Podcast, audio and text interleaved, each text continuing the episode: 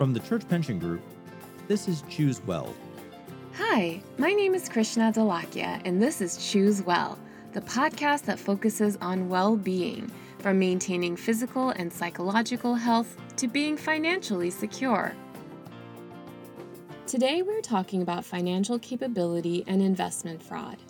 Leading the questions for today's episode is Janet Todd. Well, thank you, Krishna. Janet serves as the Director of Curriculum Development for the Church Pension Group. Our guest joining us is Jerry Walsh. Great to be here. Thank you. Jerry is the Senior Vice President of Investor Education at the Financial Industry Regulatory Authority, also known as FINRA. We now join Jerry and Janet for part two of their discussion as they move from talking about financial capability to investor fraud. I want to kind of switch the conversation to a second area that FINRA works in, and that's the investment fraud awareness and prevention area. Especially now with COVID-19 going on, we've heard a lot of increase in investors' fraud, and in general, it seems to be very pervasive. So what are some of the tactics that are used in these different investment fraud schemes? Well, we've been doing a lot of research into fraud susceptibility and how fraudsters are able to carry out their crimes. And it all comes down to psychology, really. So kind of teeing off our earlier discussion about behaviors that you can engage in, there are actually these psychological tactics that cons use when they're trying to separate you from your money. And there are some persuasion tactics that are particularly associated with investment fraud.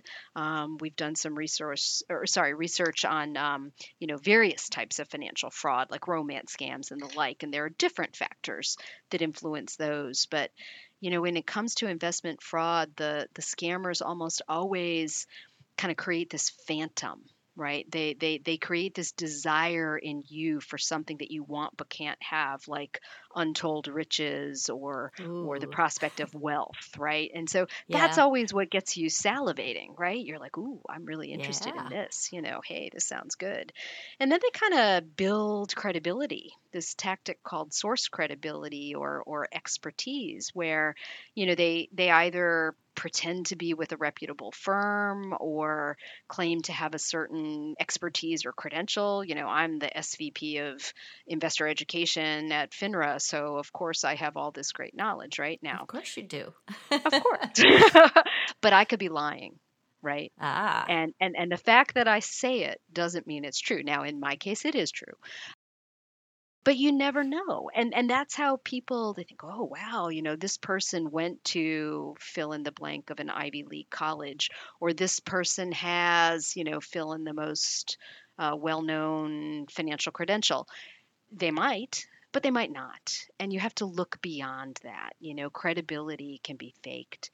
The other things that they do, and this is particularly an issue for any kind of identifiable group, is this social consensus tactic, where they claim that other savvy investors are in this, and they might claim that, like, some of the well-known leading lights of investing, the Warren Buffetts, the Bill Gates, blah blah blah, that those folks are all invested. Or they might say all the members of this particular religious denomination, or this particular ethnic group, or this particular profession are engaged in it. That this is a super smart tactic for ministers, or a super smart tactic for doctors or lawyers or whatever the professional group is. But the idea, it goes back to what we were talking about earlier, where your goals, your needs are yours. And what's right for your neighbor might not be right for you. And so even if you share an affinity with a group of people, the fact that others in that group are investing doesn't mean it's right for you. And the fact that someone tells you that others in the group are investing doesn't mean they actually are. They're just trying to get you to invest. There are a couple other tactics that we see. Reciprocity: I do you a favor, you do me a favor, I buy you lunch, you give me your life savings. That's one. A good one. Yeah. I mean, a lot of educational seminars are just that. They're educational. They're opportunities to learn, and there's nothing wrong with them. FINRA uses educational opportunities like that. A lot of organizations do, but there can be a line that gets crossed where, you know, you have the sense of like, oh, well, I learned all this information. I got this free book. I got this strategy from this company, so I should invest with them. And just be cautious. The worst, though, is the scarcity tactic where the fraudsters will really start to get your emotions high by suggesting that the opportunity is either time limited or resource limited. There's only one more oil well and you have to buy now, or that it's only available to a certain exclusive group. And that can be the devastating one, because that's where we all feel this sense of FOMO, right? The fear of missing out if you don't act now. Yeah, but I often say that there are really only a couple of once-in-a-lifetime events, and, you know, birth and death are pretty much it. So. Yeah, that is so true. And the idea that everybody else is doing it, I'm going to be the only one who doesn't make this grandiose amount of money from this investment, it really preys on your psychology, and you want to be part of what everybody else is doing. It's human nature to feel that way. Right. But, you know, going back to the discussion we had about social media, you know, and the comment that you made just now about celebrating their gains, that's another human nature element. People celebrate their successes, but they don't equally tout their failures. And so for any one supposedly hot stock or hot opportunity or wise strategy for anything, including investing, you know, where someone has made money, there are a lot of people who've lost money and just don't talk about it. So that's another thing. We have to train ourselves not to get caught up in the hype, but to make those decisions when our emotions are at a low, not a low meaning down, but a low level of intensity. It's so easy to think that someone's Facebook life is fantastic, but they probably are having the same kind of daily problems and concerns that everyone else is. As you said, they're just not going to post that.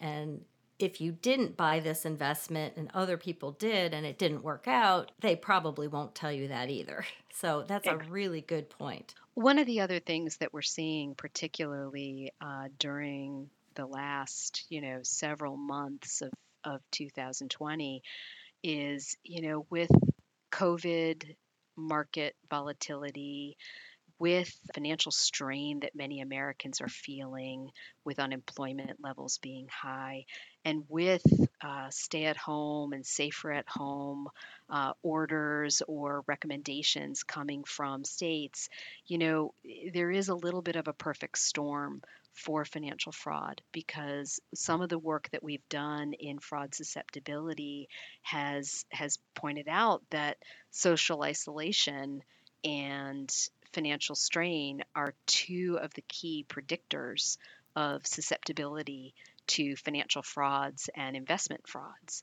And we're kind of in that environment right now. So yes, it's really important for people, you know, to talk with someone who doesn't have a stake in the game.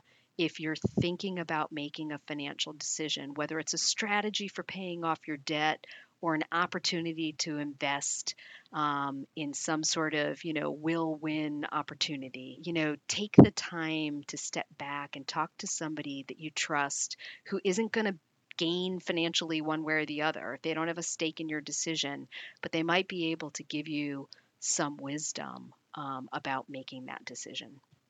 That leads me to a thought. I've been reading a lot about elderly grandparents, or your parents, or maybe some friends that, you know, they might have fallen victim, because they do fall into a lot of this social isolation, even when it isn't a COVID-19 situation. And, you know, as you said, you should talk to somebody before you make the decision. But if you don't and you get caught up in this, oftentimes you're too scared or ashamed to admit it. on the back end, once you realize that you fell for this scam, or maybe you don't even know you've fallen for that scam yet. So what are some signs that we can look at in maybe the behaviors of our elderly parents, friends, grandparents, to see that if they have been a victim of a scam? Well, certainly when you see that somebody has a new friend, whether it's especially with a widow or widower, if they've all of a sudden, have a new boyfriend or new girlfriend in their lives, or caregivers.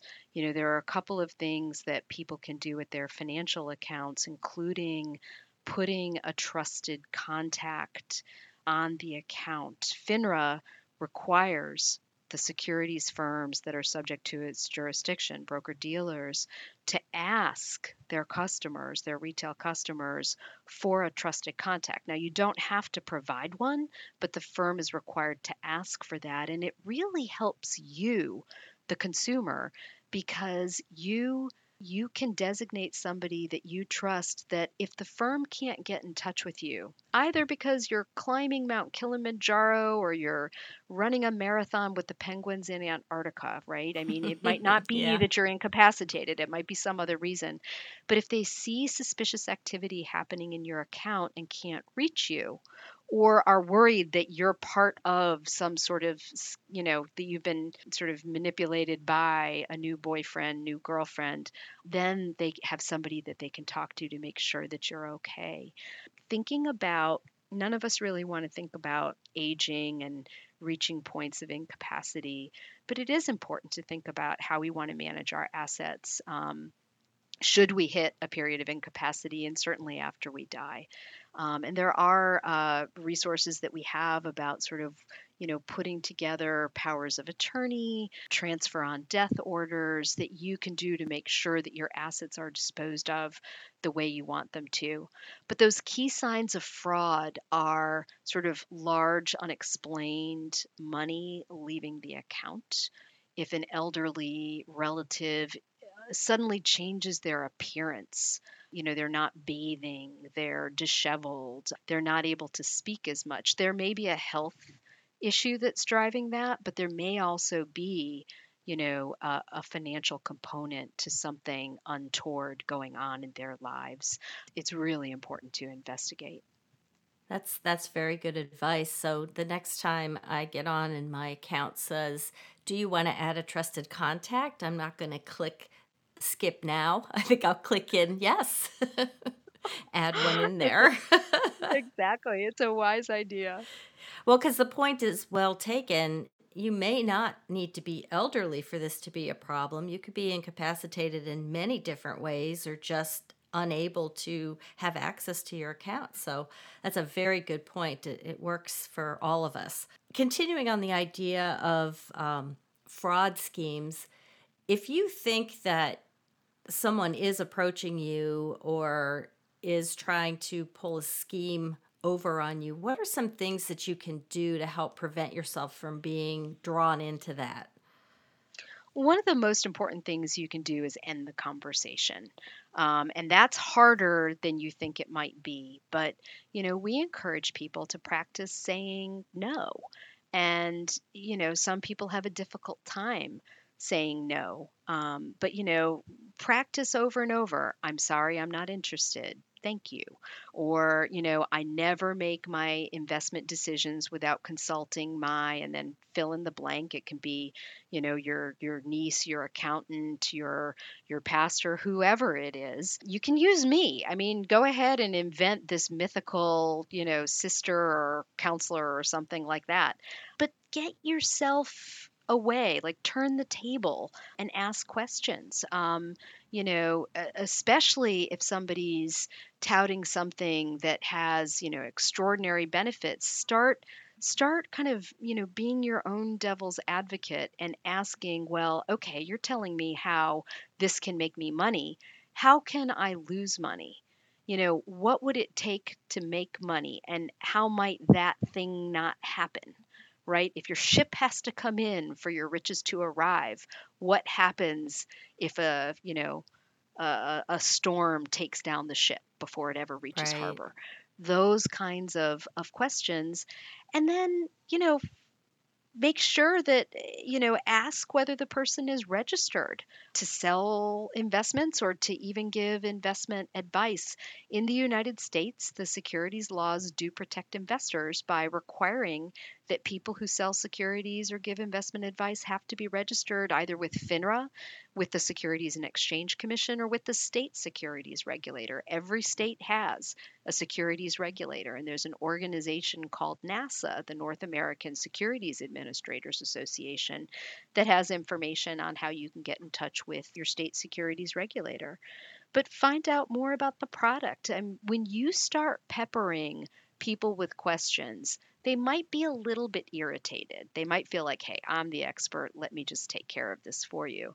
But if they're a scammer, they'll probably give up because you're not worth the effort. And then, you know, as we discussed earlier, talk to somebody else, you know, make sure that you not only end the conversation, but like run the idea by someone who doesn't have a stake in the game. So it's sort of like embrace skepticism. We all like to trust other people, but we really, in order to do right by ourselves and by our financial goals and by our families, it's really important that we exercise caution when it comes to making financial decisions. Are there any tools available? Because someone can tell me their license, but how could I check up on them?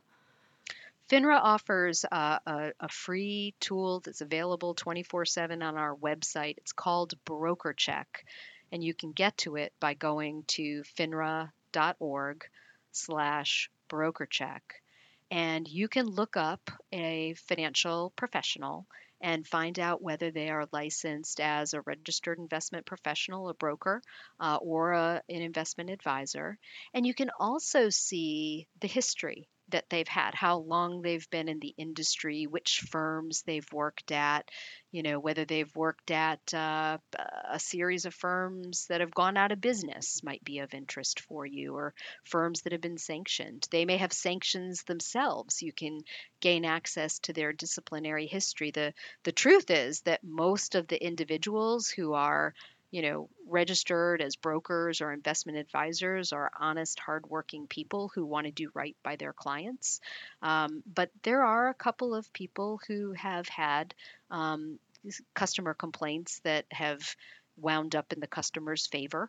And if you are going to be trusting your money to someone, you probably want to know whether they have, you know, a history of regulatory run-ins. I know that you also had a series of videos that we made a course out of them where we put situations, and like the scarcity one, you know, if you saw this, what should you do? And in that video, it does have some techniques of how you can turn the conversation on someone. And I think your point about if you're the one that's asking a lot of questions, they're not going to want to deal with you, and they'll find a way to back away because they're looking for the easy money, I'm guessing. That's usually the case. It's too much effort. And, you know, I think that's why you see more phishing scams, you know, email scams, social media scams, those kinds of things, because that's sort of, you know, you can really spread your seeds far and wide in terms of trying to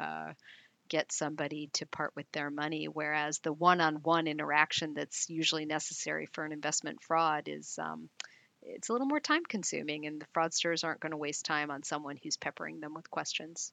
Jerry, we discussed what seems like two very different topics, financial preparedness and investor fraud. And these two areas really affect what has been very popular in the financial press, this idea of your sense of well-being, where finances have a really big part of that. So can you describe a little bit about what you think of when you hear financial well-being and how investor fraud and financial preparedness tie into that? Financial well-being has it's an emerging term, and it has a variety of definitions. But when I think of financial well-being, it's satisfaction with where you are, with what you have. So it's less about knowledge. It's less about income, but it's more about being able to make ends meet, feeling like you can plan ahead, feeling like you're able to achieve financial goals with what you have.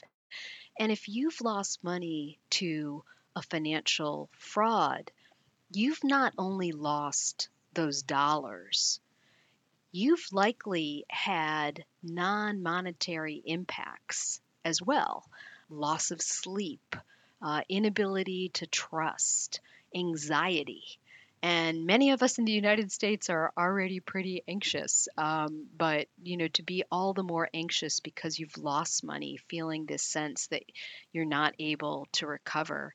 And there are also additional impacts. So these non-monetary losses, the actual loss itself of the investment, but it can be costly to be a victim of financial fraud because you often have legal bills, you might have late charges that you incur because money that you thought you were going to have to, achieve a certain milestone or pay off a certain bill is no longer available to you. So there are some serious consequences and a particularly significant hit to one's sense of well-being overall, physically, and financially. Yeah, that's a very interesting tie-in of the two. And I'm glad that we were able to make that because I think that there are so many people out there who do feel this anxiety around their finances. And I think your financial capability study showed that almost about half of the people are very anxious. So adding something like investor fraud on top of that, on top of COVID-19 pandemic, it can be a substantial hit to somebody's overall well-being, not just financial well-being. Exactly. So this has been a very, very informative conversation, and I really want to thank you for sharing your experience with us. Your enthusiasm and your care really come out in the way you answered and way you responded, and I just want to thank you for that. And it's been such a pleasure talking with you. Well, thank you. It's been a joy for me. So, Krishna, I'm going to hand it back to you for some final closing comments. Thanks again, Jerry and Janet. I've certainly learned a lot about financial capability and investment fraud, and I'm sure our audience has as well. That's it for today. Thank you for listening. Theme music for our podcast is by Fran McKendry. Be sure to visit the e-learning library and learning center on cpg.org for wellness resources. And please join us again for Choose Well. Investing involves risk, including risk of loss. Fees and other terms and restrictions may apply. The information presented here is not investment advice and does not take into account the investment objectives, financial situation, or retirement needs of particular individuals. It is important that you consider this information in the context of your personal risk tolerance, investment objectives, and financial and retirement goals. You should not rely on this information in making any investment or other decision that will affect your personal financial, retirement, or tax situation. You should contact your own professional advisor prior to making any such decision. Neither the Church Pension Fund nor any of its affiliates, collectively CPG, is responsible for the content, performance, or security of any website referenced herein that is outside the www.cpg.org domain or that is not otherwise associated with a CPG entity.